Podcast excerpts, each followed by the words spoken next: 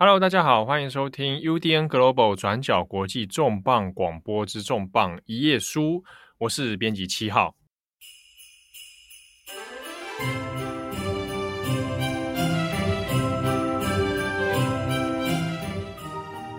好，那在今天的重磅广播开始之前，也先提醒大家，哇，我们提醒了好几次哦，在 Spotify 上面，赶快来五颗星给我们满分的评价！这样子，我们节目会越做越好，越做越有利。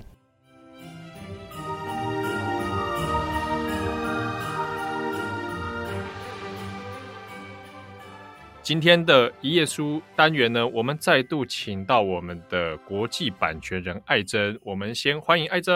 Hello，大家好，我是艾珍。今天的节目播出的时间呢，其实也应该算是我们二零二一年重磅广播系列的。这个啊年年末的压轴作品了啊，那再下一次跟大家见面已经是二零二二年了，所以这今天这个年末的时刻，再请艾珍哦，我们想来聊一个，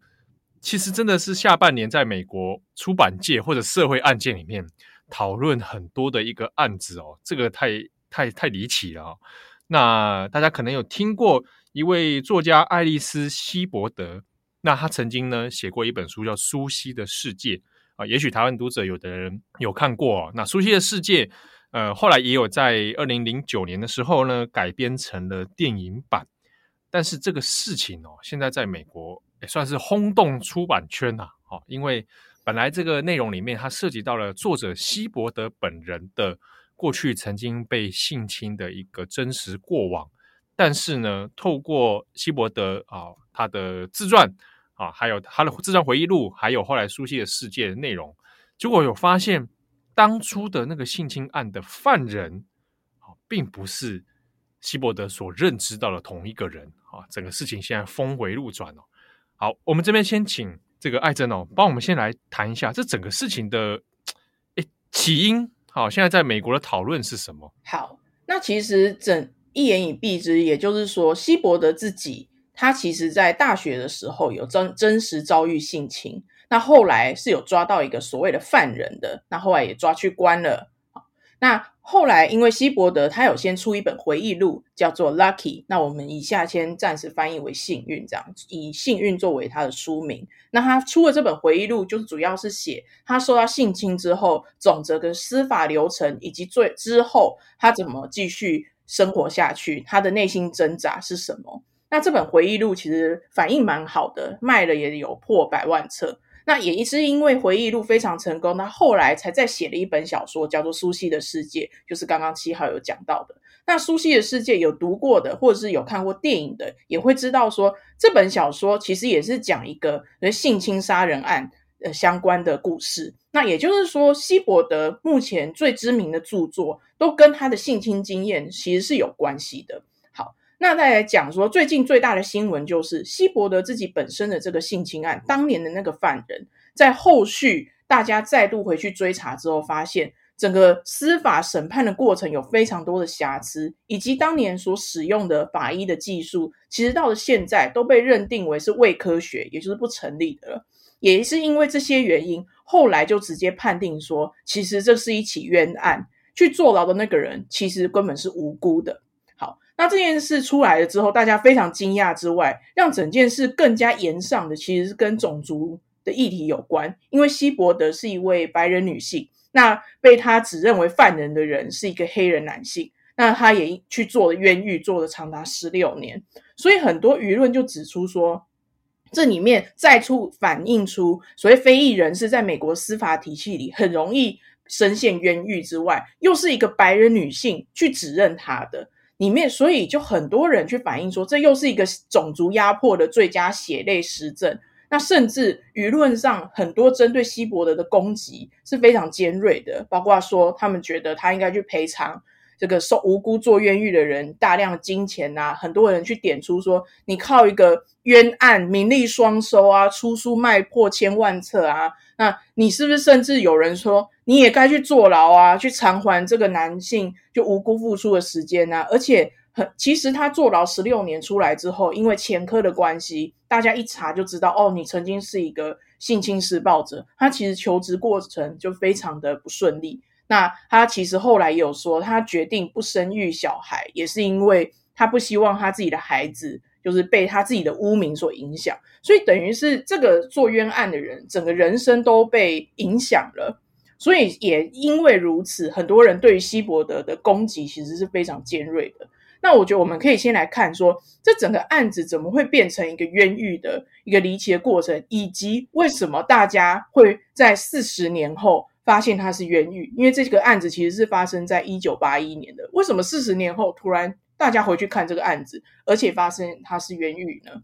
好，那我们这边先来回过头来看哈，希伯德现在是呃年现在的年龄是五十八岁啊。啊，那这个事情发生在一九八一年嘛，就是他在才十八岁的时候。对，那个时候他是大一生而已。那其实那个情境是他们刚结束就是大一的课程，那其实一群朋友在庆祝啊，哇，我们大一终于结束了。嗯，到了晚上，大家庆祝完了之后呢，就从朋友家各自离开，回到宿舍，回到自己的家。那希伯德就是在回宿舍的路上，他被不认识的。非裔男子就是黑人男性，就是暴力攻击，然后后来是被性侵害。那他受害之后，当场立刻就去警察局报案，然后采采证啊，这些就是当时留下来的一些物证，全部都有采集。好，那事情发生了差不多五个月后，就一直还没抓到嘛。那其实整个契机就在于希伯特有一天走在路上，他看到一个非裔男性，一个黑人男性，他觉得长得非常像他的施暴者。那后来。又有一个小事件让他更确信应该就是他，因为这个男生走过来对他说：“我们，哎，小姐，我们是不是在哪里见过啊？”就对他笑着打招呼。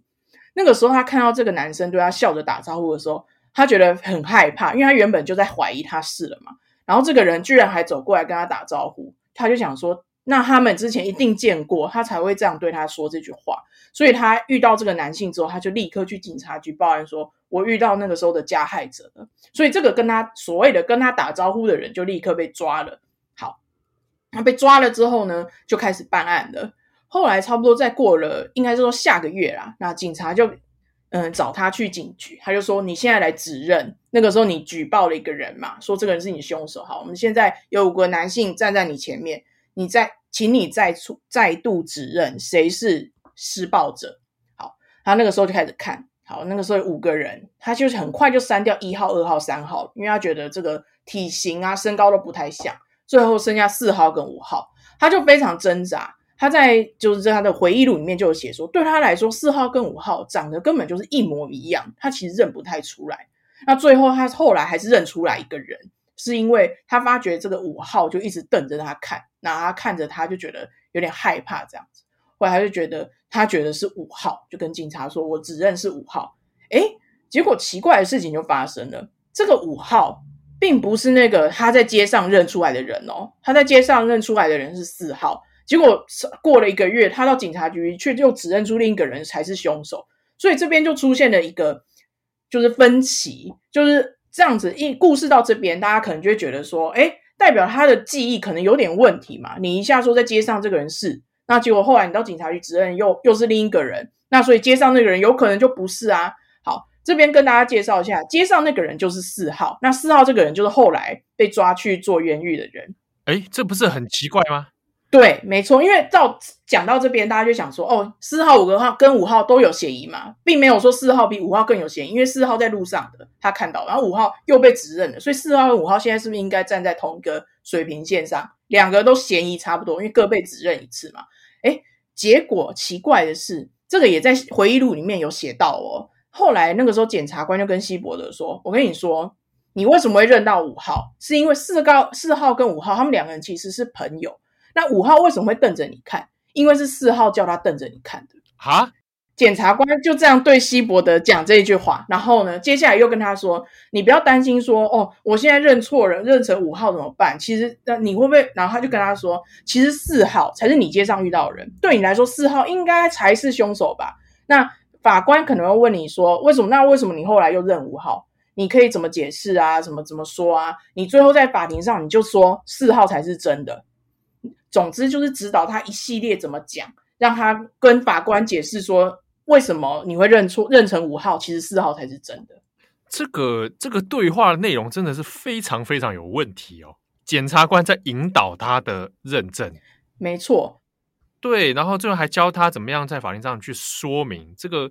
对于指认犯人来说，这是非常有问题的过程。对，而且有很让人觉得非常奇怪的是，这这整个过程在《幸运》这本回忆录里面都有写到。那为什么在出版了超过二十年都没有人发觉这些东西是有问题的呢？好，那有趣的事情又来了，因为后来的事情大家都知道嘛，就是四号。后来到法庭上，希伯德就说：“哦，四号其实才是真的。我后来在警局一排犯人之间认成五号，是因为什么什么？四号就是就是他。那除了希伯德自己的指认之外，那个时候也有做毛发的比对。那当年其实是没有 DNA 鉴识的技术的。那后来是用毛发比对，然后也说：哦，这个毛发当初希伯德直接去裁剪，有在他的身上找到的毛发。”哦，就是四号的毛发啊，所以四号就是啊，而且你看，本人受害人都说四号是，所以很快隔年这事件隔年立刻就定罪了。那根据记者的就是搜查，这个案子在审判只花了两天就直接定罪了，所以四号就抓去关了嘛，关了十六年。好，然后大家就想说，好，这件事就发生这样子嘛？那为什么四十年后会突然有人去翻案？就一定会有个契机嘛？啊，对，的确是有个契机，其实就是也是因为《幸运》这本书。很成功，也是卖了百万册。可能大家虽然大家比较知道的是苏西的世界卖得更好，是破千万。那也是因为苏西的世界，那改编成电影了嘛。那也那后来就有人觉得说，哎，那幸运这本回忆录也可以来改编电影看看，所以就启动了这个电影的计划。那当然，电影计划启动之后，就有导演，就有制片嘛。那其中一位制片，他叫做 Timothy Mugiante。那这个制片呢，因为你要做电影嘛，一定要重读这个整本书。那其实有趣的是，应该大部分那个有参与电影制作的人都不是第一次读，他们都重还是要重读一下的。结果其中一位制片，这位 Mugiante，他重重读的时候，他看到这一段就觉得这很奇怪，诶，就是首先为什么检察官可以这样引导人去作证，然后再来二，为什么就是四号明明在曾经不被指认出来啊，为什么他还是又被咬定说其其实一定是他，之前是我认错了。啊，其实就是他，然后就送上法庭，然后很快就定罪了。他在看整个过程，他觉得这个太奇怪，这个很不合理，所以后来在工作会议上，他就提出说：“哎，你们有没有人觉得这一段其实有点怪啊？该不会这个是冤狱吧？”那可是后来其他的人都跟他说：“哦，不会吧，这个出书出出版社一定都会查证啊，而且这就已经就是已经定验啊，都抓抓去坐牢了，这不会有这种事情，不用太担心啦，这样子。”那可是后来呢，又有一个小插曲是，他后来就是导演就说：“诶，我觉得啊，这个案件是一个蛮标准的，就是黑人女性强暴白人女性的案件嘛。那我觉得我们要跳出这样的刻板印象，我们的这个强暴犯呢，我们干脆找白人演员来演。好啊，好啊，啊！这这位制片就觉得说，为什么？这事实上就是黑人男性强暴白人女性，为什么你还要找白人演员来演？那其实后来又有说。”呃，有些他们有去咨询一些黑人演员啊，就说你们这样演这种电影，会不会造成社会上有些人就仇视黑人，然后就甚至会引发一些暴力的冲突啊，或什么的？那我们干脆就不要再不要找黑人男性来演好了，我们干脆找白人男性来演这样。可是制片觉得这说服不了我，因为事实上就不是如此。对啊，你们做这个决策非常没有道理，而且为了避免发生。为了避免发生社会上有人仇视非裔人士、仇视黑人，这对他来说完全没有说服力。那又因为这件事，就又有一些意见的分歧啊。后来这个有怀疑的制片，他后来就退出了整个拍片计划了。那其实正是呃，实际上的理由是因为他没有在没有按照约定去付电影的款项。那他自己是说，我就是因为看到这个书很不合理，然后在接下来选角上大家又。就是没有共识，所以我才不想付钱啊。那后来也有别的，像是嗯，《纽约时报》有去问啊，当初当初的剧组，请问这个制片讲整个过程是这样，那事实上是如此吗？有些人是说，嗯、呃，没有啊，他这个人没有在会议上讲过这个书的内容很奇怪啊什么的。当然，就是因为呃媒体势必要采证多方说法，也有人是说这个制片自己讲说他有提出什么问题，大家不理他，其实他也没提过。那当然，这边就提供大家参考啊，就是各方说法都有。但是总之呢，最后的结论就是制片退出了这个电影的计划。那其实这个电影计划后来也因为呃资金不足，其实就终止了啦。那其实大家可能想说，OK，电影计划没了啊怎应该跟翻案有什么关系？怎么会翻案呢？那其实关键就在于这个制片去雇佣了一个私家侦探，因为他很他觉得这件事太奇怪了，他觉得蛮值得追查，所以他就去雇佣了一个私家侦探去查，说：“哎，我们来查查看这个案子好不好？是不是真的跟我心中怀疑的一样？其实是搞不好是冤狱这样。”那后来这个私家侦探就找找到了这个已经当时已经出狱了这个四号，然后去再去追查，然后后来也找了一些律师投入进来。越越越查就越发现，天哪，这真的是一个冤狱！而且讽刺的是，前面有提到说，呃，曾经导演说，哎、我们来用白人演员来演，然后跳脱出这个刻板印象。其实呢，根据后来掀出的一些证据都显示，就是因为四号是一个非裔男性，他才会成为一个冤狱受害者。好，为什么呢？其实往下看呢，就会发觉，首先第一，有讲到四号跟五号这个错认的问题嘛。那其实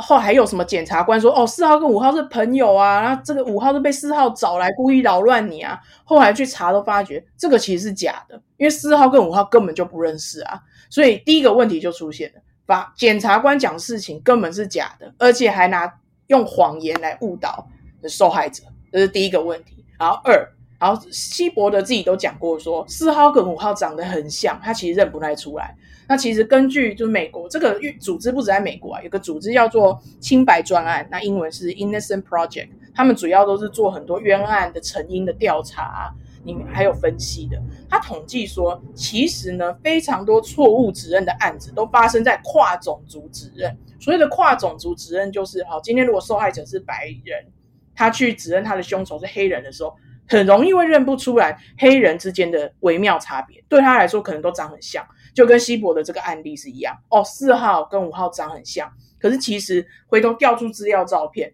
然后找可能我们别的种族的人看起来还是很像，可是如果去问，一样是黑人，一样是非裔人士，一看就说这根本就长得不一样啊。那跨种族指认当然不只是嗯所谓白人指认黑人，那包括我们如果今天是我们是华人或者我们是亚洲人，是不是也很常发生？就是白人会说，哎。亚洲人，这个亚洲人都长很像，可是对我们来说，我们就以国籍来认定好了。我们自己人很容易认出来，谁是韩国人，谁是日本人，谁是台湾人。可是可能白人来看都一样，这也是一个跨种族指认问题。也就是说，如果今天案件涉及跨种族指认，其实很容易是会错认的。我我这边补充一下好了，关于这个跨种族指认这件事情啊，好，那因为我个本人曾经有过类似的这样的经历。啊，就是我曾以前住还住在那个美国东岸啊，波波士顿的时候，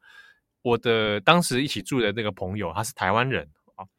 那这位朋友呢，后来在回家的途中就不小心很不幸遭遇到这个有有人在抢劫啦啊，对方这个犯案者呢，大概是两三个人一组的白人啊，那就打劫他啊，那有发生一些肢体冲突。好，那当然，后来这个朋友是没事啊，现金被抢光了，那他就回家，回家之后就跟我们讲了这个事情，那就后来也报案，这样报案没多久，过了几天吧，应该是隔天哦，这个就警察晚上就来敲门，好，那就问我们说，这个诶，来指认犯人，说他们已经有在查这个案件，好，他就拿了一张纸。啊，那张 A4 大小的纸吧，上面就印了几个可能是犯人的人的大头照，这样子，然后就来问我们朋友说：“哎，这个你，请问你那天这个打劫你的、抢你的人是谁？”那其实我那朋友也说，他其实当下也看不太清楚，只知道对方应该都是白人啊。但是看了那个照片之后，他说真的，他说他不太知道是谁，但又觉得好像很像，那就他就指着说，那好像就是 A 跟 B 吧。然后就是他的指认可能就 A 跟 B 这样子，警察也说好，那 OK，那就你指认是 A 跟 B，好，那他知道了，谢谢你的配合，他就走了。那整件事情后来我在问他说：“哎，你真的是觉得是那两个人吗？”他他说其实当事人的说法根本不晓得。那因为照片上面看起来也都很像。那那天事发突然，情急之下，说真的，他的记忆是混乱的。看了照片之后，又觉得好像就是这些人吧，哦，然后就这样指认。这段过程里面，其实想一想，不知道后来案件怎么样处理。但是我有时候回头一想，万一其实不是那些人呢？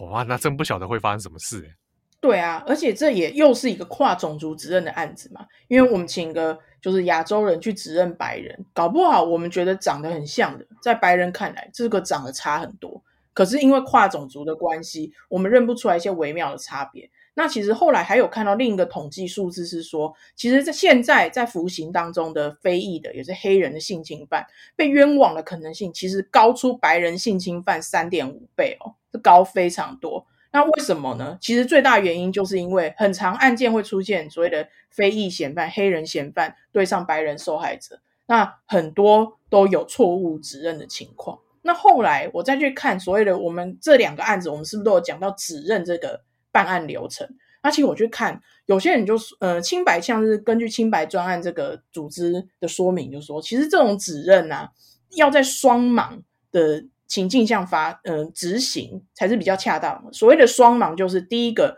受害者或指认人不在看那一系，就是前面例如排了五个人嘛，他不能知，他会不确定真正的嫌犯有没有在里面，也就是说，给他看的搞不好里面都没有嫌犯。这是第一个，他不能知道里面到底有没有嫌犯，这是第一盲，所谓的 blind，第一个盲。那第二个盲是执行，就是给人家看，就是指认过程的人，他也不能知道谁是嫌犯。也就是说，我不能说我执行的人就知道，哎，其实三号就是嫌犯之类的。然后可能给人家看的时候，有做一些小动作，引导他那个人选出三号，不可以这样。也就是说，执行的工作人员也不能知道里面谁是嫌犯，要在这样的情境下执行的指认才是有效的，要不然其实都会有无效的嫌疑。这样，所以以此来看，像是七号你同学之间的案子，他们可能警察也没有跟他讲里面到底是有没有嫌犯嘛，所以也有可能说里面都没有。对，也有可能，因为他问了说，你那天看到的人里面是有在这个里面吗？他是这样说，但是我其实还在讲一个细节。当下我那个朋友人是不在家中现场的，他是用手机的视讯来看那张照片，来看那个照片。哇塞，这个然后手机视讯看 A4 纸上面印出来的人，对对，因为刚好那天警察来的时候他不在家，所以就说那我们现在打一个那个这个视讯电话来给他，看看请他来透过视讯来接指认。哦，我就觉得哇，这整个过程。也是蛮瑕疵的。对啊，以此来看，像是说，万一里面其实根本没有嫌犯，可是受害者还是指认出来了，不知道后续会怎么去处理。那也就是大家可以看到说，这个指认，所谓的办案过程中指认这个流程，其实可能一个很小很小的细节都会误导，都会引发整个指认流程的无效性。那更遑论我们回来看当初西伯的西伯德的这个案子，那里面更是瑕疵处处嘛。那首先，检察官怎么可以乱误导？那再来就是所谓的长很像，那可能根本没有长很像，根本就差很多。那他自己如果整个案子很大部分是依靠在所谓的指认人、受害人、目击者的指认上，这个案件的判定是不是就很有可能会冤狱？好，那另一个因素是刚刚有讲过的所谓的毛发比对，因为当年从一九八零年代还没有 DNA 鉴定技术，就是办案的时候是一九八二年了，当年还没有。那所谓的毛发比对呢，其实是用显微镜去看说，哦，这毛发跟这些嫌犯啊提供他们的毛发是长是不是有一致性啊？其实后来，嗯、根据调查，很 FBI 他们自己都承认说，很多这种所谓的毛发比对啊，其实因为没有 DNA 嘛，你是光看像不像？其实说说实在的，毛发像不像，顶多到种族分辨种族就差不多到极限了，所以种族以上再去分辨说这个是谁的。其实科学性是很有待质疑的，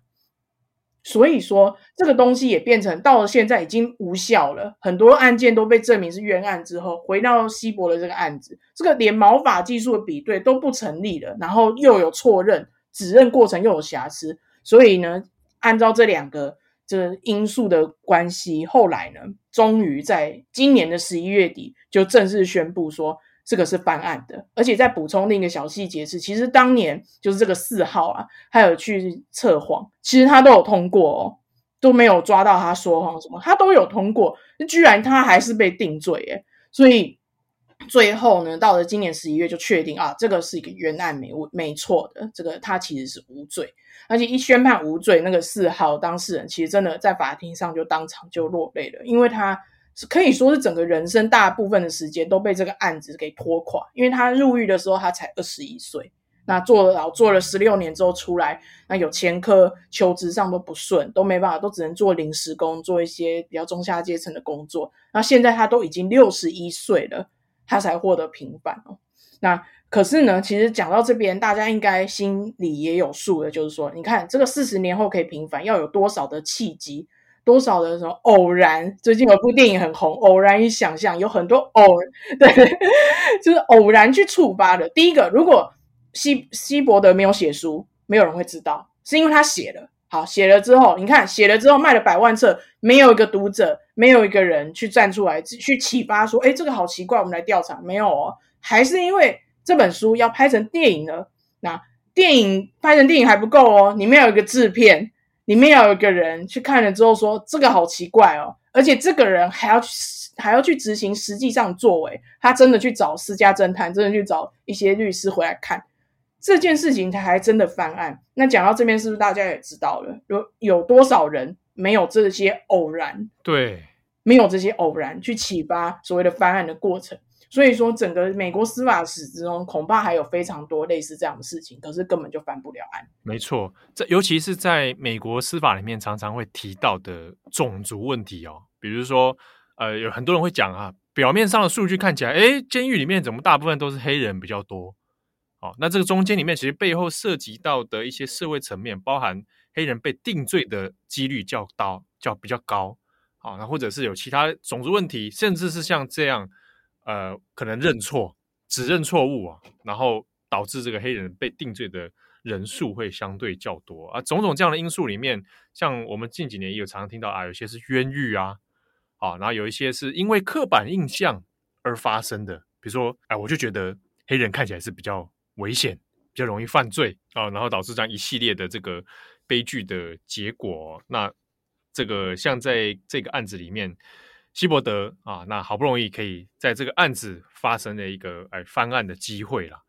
但是这样看起来也是说，真正的凶手其实还不知道，对不对？没错，就是真正的凶手从来没有被抓嘛。那其实后来回大家当然哗然嘛，就原来是一个冤案这样。很多读者也因此重新翻出这本回忆录回去看。其实有很多人点出里面有个桥段很妙，该不会有暗示真凶有别人？那其实是因为后来这个案子已经判判了嘛，然后抓去关了。后来希伯德大四那一年又发生了一起性侵案，不过这次受害者不是他，是他的室友。就是有一个人闯进他们住的地方，然后性侵害他的室友，这样。那整个过程最诡异的就是，这个施暴者有直接说希伯德在哪里，就问他的室友，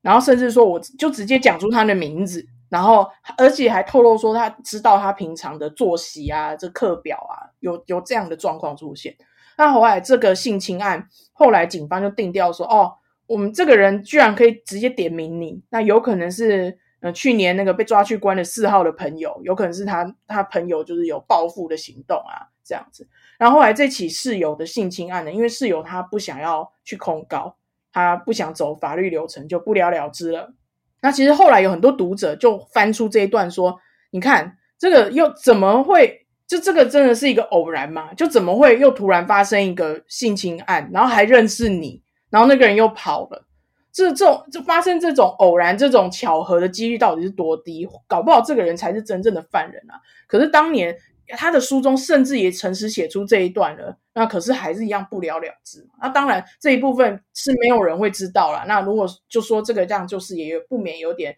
嗯，就是有点就是阴谋论之嫌了，因为其实真的不知道。好，那回过来看，的确啊，真凶不知道是谁，从来没有抓到。其实对于希伯德本人来说，应该也是非常的震撼的。那大家开始回头检讨啊，怎么会都没有人发现呢？那当然，其中一部分的声浪，除了是针对希伯德的，就是他指认错误啊，造成人捉冤狱之外，还有很多人是对于出版社去发难的，就是，哎，你出一本书，一定会仔细的看过内容吧？然后像这一本回忆录，第一，呃，首次出版是一九九九年，那在二零一七年其实有在推出新版，也就是说，一九九九年出的时候没发觉就算了。二零一七年推出新版前，又会再处理一次内文嘛？也没有人发现这个有可能有问题吗？然后又出了，那到了现在发生这案子被翻案了，然后才说，因为大家就大狂骂嘛，那后来出版社就赶快出来说，我们都全部下架，我们会再讨论说这本书后续的是否还要再出版啊，以及要是否要做修改这样子。对，出版社才出来然后道歉啊，灭火这样。那其实这个问题呢，我自己觉得呢，也必须连接到整个美国出版业界的所谓的种族组成来看。好，首先为什么阅读《幸运》这本书的时候没有发觉这个怪怪的呢？因为其实照理说，以上这些桥段，包括指认啊，然后检察官引导啊这些内容，如果说你在细阅读这本书的时候有纳入种族视角去考虑的话，照理说。是不是不难发觉，这个又是一个美国司法体系很常发生的，就是被呃黑人的嫌犯被粗暴定罪，被整个办案过程有引导啊，或者这些财政根本不足，可是黑人嫌犯很容易被粗暴定罪。如果阅读的过程你有纳入种族视角来看，照理说不会很难发现啊。可是为什么还而且是对文字谨慎处理的出版业，为什么完全没发觉？那我去年底的时候，其实《纽约时报》有。一篇文章是分析美国出版业界的多元性不足的问题的，就是大家可以想哦，现在美国出版业哦，OK，大家会想说，诶，很多黑现在很种族议题很热啊，那我常常看排行榜都是种族议题的书啊，然后而且很多黑人的运动员啊、艺人啊出书卖很好啊，就感觉就已经就是黑人的声音很被听到啊。其实我们从出版业界的从业人员来看，到目前为止，直到现在。其实有四分之三的从业者还都是白人哦，哦，四分之三，那基本上是南瓜南瓜的出版业界了。没错，那我以我自己的身份来看，因为我是版权经纪人，可能很常去跟国外的出版业界人士交流啊。首先，我的我交流到的人也是一样，绝大部分是白人。绝大部分是白人，那再来就是说看整间公司的资料，因为大家可能会有官网，会去看一下哦，这些人，嗯、有谁啊？我大概认一下，很常看到整个页面，整个公司的人全部都是白人，这个是非常常见的。那扣回来看，我刚刚讲四分之三，这个是完全就是这个现况是确实就是如此。那其实一直到这两年，有一些新的公司成立，新的包括。经纪公司，包括新的出版品牌成立，才开始有看得出来，很刻意的，有积极的要去引入多元性、种族多元性，才看到说，哦，可能里面有好几个他们最，呃，可最高阶层的人，里面起码有一两个是牙裔啊，或者是黑人。到了这两年，这个现象才比较常见，要不然其实很常，你随便点一间经纪公司，一点开，整个员工全部都是白人，这个是非常常见的。好，那可能有一些人会说，诶为什么又讲从业人？那书出了很多啊，跟从业人好像从业人是白人没差，好像还是出很多黑人书啊？有没有？那个排行榜很多啊？其实不是哦，这些所谓的你觉得看起来排行榜很多，然后还有就是很常得文学奖的很多都是黑人作家嘛。很多人说，诶，没事啊，我很多还白人的出版业界的人很挺黑人啊，都出很多黑人书。其实没有，这些得奖的，然后这些偶然某些名人出书，其实会误导你觉得，诶好像很种族争议的，其实直接去用数字来看哦，数字来看哦，其实你想一下，占整个美国书市的白人跟黑人作者占比多少？其实那个数据更恐怖，白人作者占了九成，九成，九成哦。所以是大家是不是可以看到说，用数量数字来看是九成，只是因为有些名人出书，那只是因为有些人得奖，你就觉得哎，声音很多，都发声管道很多元。其实没有，从数字来看，只是因为，诶讲这样子不太好，可是只是因为很多白人作家可能没得奖之类的，你就觉得说，哦，哦哦，对啊，都是那个得奖很多，照理说出书很多，没有，出书量很少，只是里面出书的人很多人得奖，可能是这样子。以目前的数字来看，其实是这样。你可能看到说啊，排行榜上，哇，那那个威威尔史密斯那本好卖的很赞呢。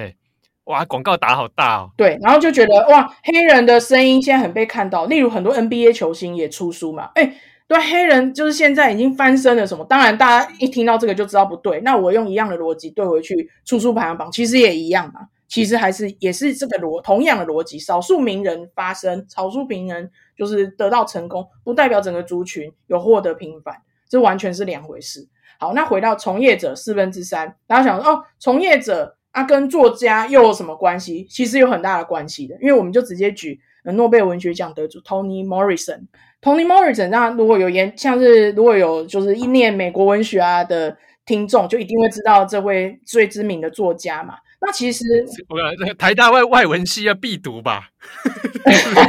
就读美国文学啊。对，我我因为我之前去参加过台大外文系的办的研讨会，整场都在讲 Toni Morrison。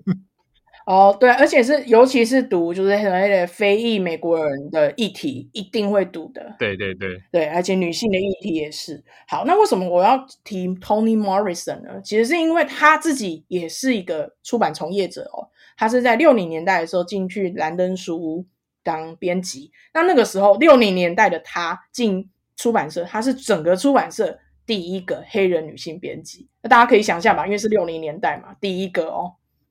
非常惊人。好，那他在在职期间呢，其实因为他是以身为非裔，那他其实当时有提拔了非常多一样黑人作家来出书。那其实为什么提到他呢？就是因为后来他离开出版社之后，整间出版社的原本可能固定，因为有他的关系，有帮一些黑人作家出书。他一走，直接黑人作家的比例直接暴跌的，这个都是有数据证实的。所以说，从这边可以看，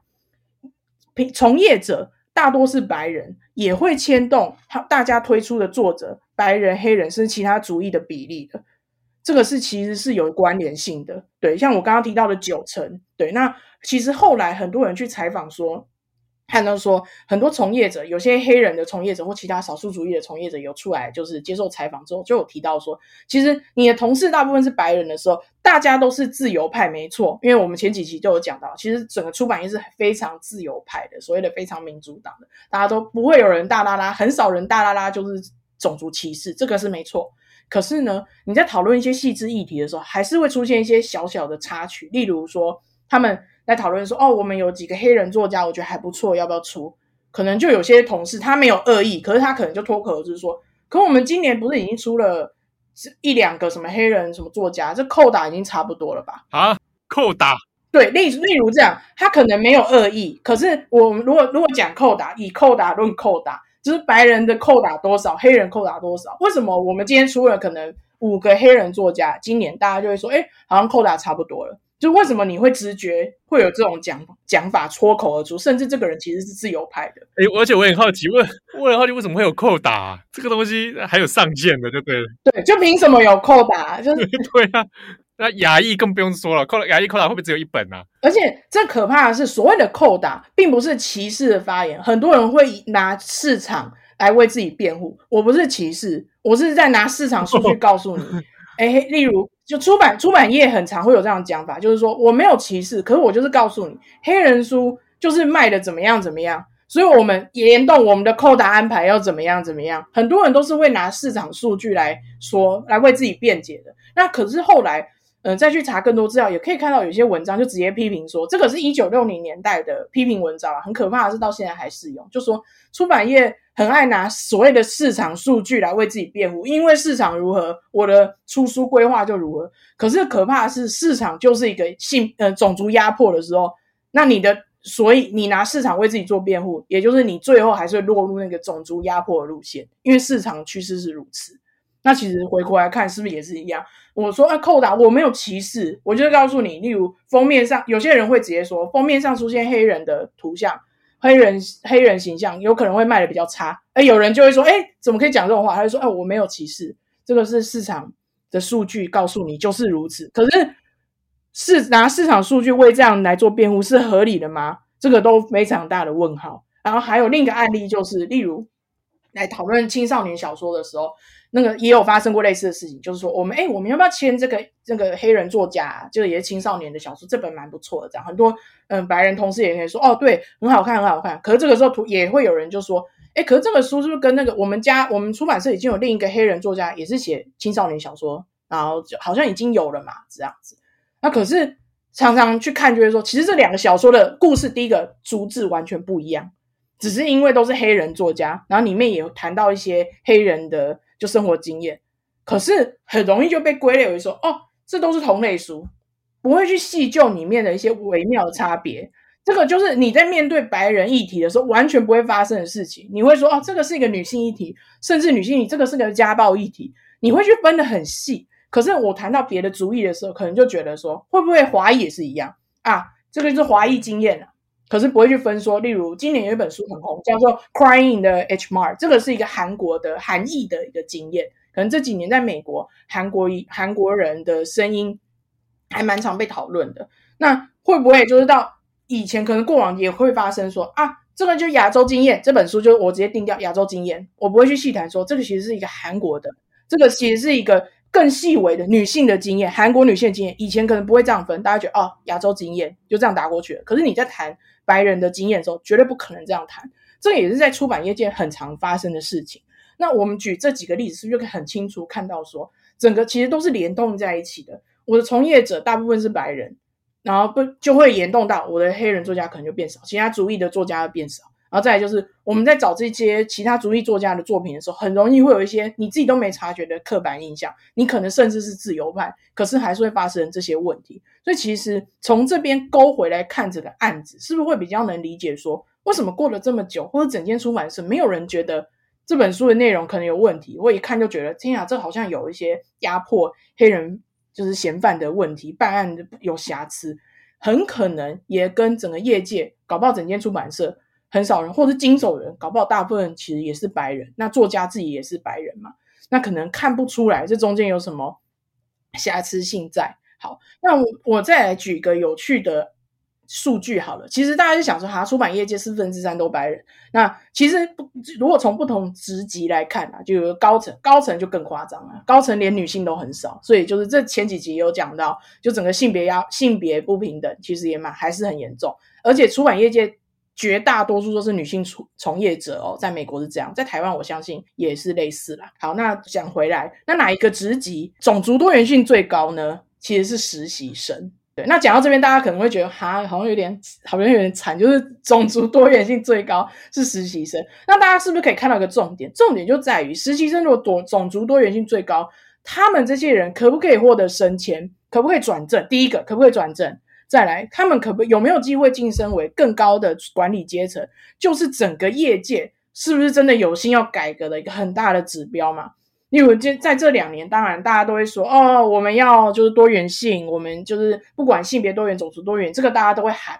可是如果我们就直接从出版业界实习生来看，如果这些人很多人实习生根本没办法获转正，那甚至也很难到达管理阶层，是不是就更加证实了这整个整个体系还是一个压迫性的？所以我觉得接下来要看整个业界的整个种族构成是不是会改变，来观察这个实习生是不是这些多元性能不能顺利的转正啊，顺利的往上，这个是一个很大的指标。对，那也然后我们谈回来《幸运》好了，《幸运》这本书下架了，那出版社也承诺说，嗯，会跟作者商讨要怎么修改整个整本书。那我觉得这这个整整个过程势必。也被迫说，他一定要需要公布说，所谓的少数族裔或者是非裔黑人的参与，在这个重新出版的参与，一定是很重要的。如果没有，肯定又会受到舆论的攻击。那当然还有包括他怎么改写啊，相信这后续都是蛮值得观察的。没错。那节目的后面呢，我们拉回来看一下这个希伯德的这个事件，其实舆论上面有引发了。非常多的讨论哦，像刚刚艾珍其实也反复的提到，有蛮多炮火，其实有也在针对希伯德本人啊。那甚至我我们去看现在那个《Lucky》这本书在亚马逊上面底下那个评分留言哦，开始有人会去刷一颗星呐，哦，就是骂说啊，希伯德你怎么这样乱搞，然后怎么害人家坐冤狱啊，甚至还有人去说叫希伯德你也去坐牢。哦，这个最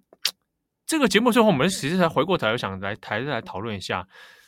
这个，在这个事情里面，哦，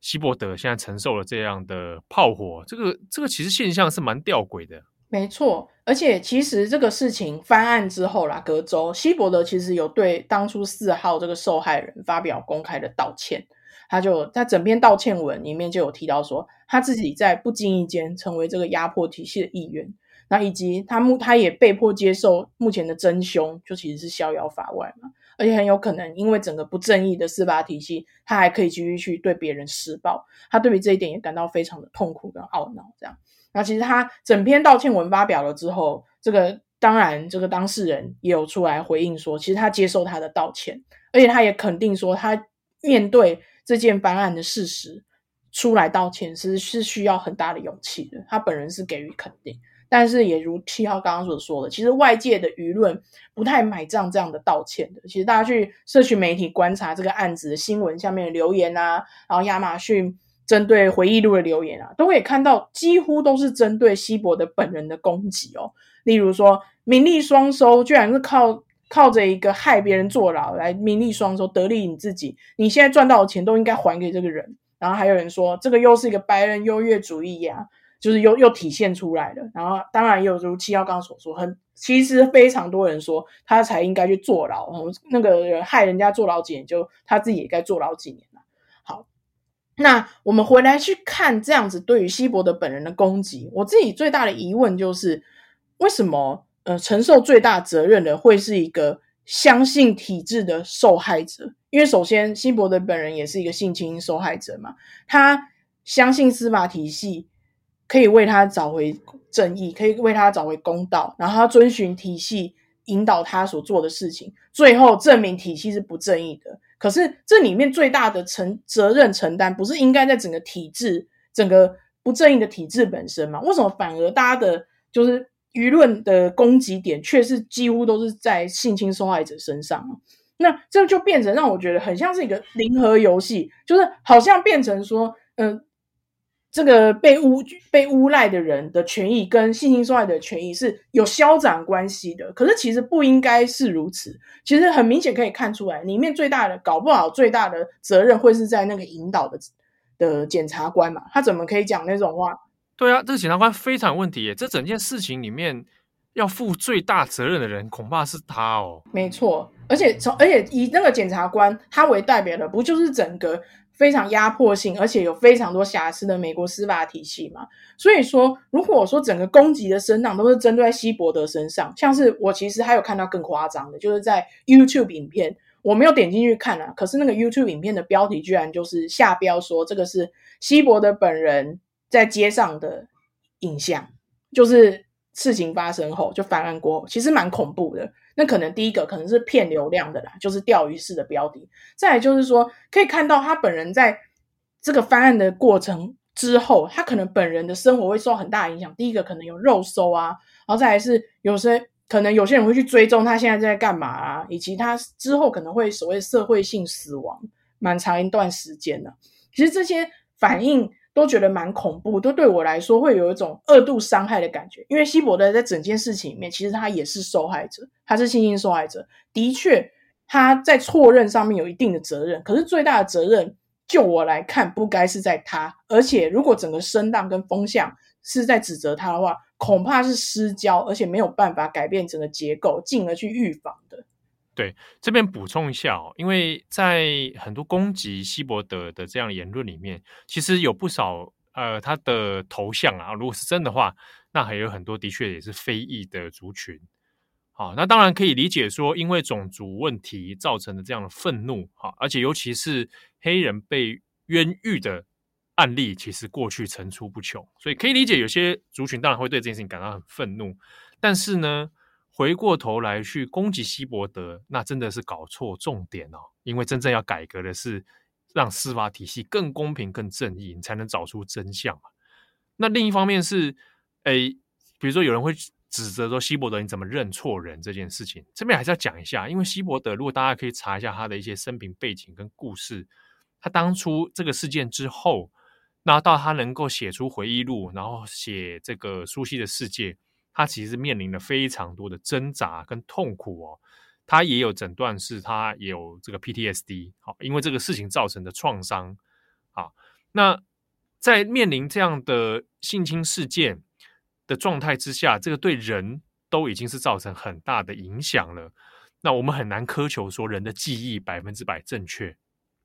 呃，你不用说一般的这个。这一般的人，其实，在一般状态之下，你要他回忆某些事情，恐怕都未必真实哦。那何况是他今天受到的是这样子很冲击的事情之下，哦，你完全仰赖，那其实是很很难的。好，然后其实真的是要靠一些，比如说司法的证据啊，啊，那调查啊，又来来才能够厘清真相。所以全然去讲希伯德，那真的是啊，很冤枉啊，在这件事情里面。包含希伯德本人，包含做冤狱的本人，其实都是很可怜，在这个体制之下的一个受害者。没错，而且我想到的其实是，如果说是不是该检讨的，其实是整个审判不应该有很大部分是仰赖所谓的指认这件事。因为第一个，先遑论跨种族指认好了。第一个，事发当时，包括七号朋友的经验，你在那种情况下，依靠那种记忆去指认，然后把这个指认当做整个审判最大的依据，这是不是就是一个体制可以改变的第一点？然后第二点，跨种族指认，如果在现在的研究下已经发现错误率很高了，在体制上怎么样可以避免说太仰？第一个，不要去仰赖跨种族指认；第二个，可以如果跨种族指认就是很容易出错了，那我们是不是甚至是没有办法参考性的？那必须仰，是不是必须找其他的证据来佐证整个审判？这其实都是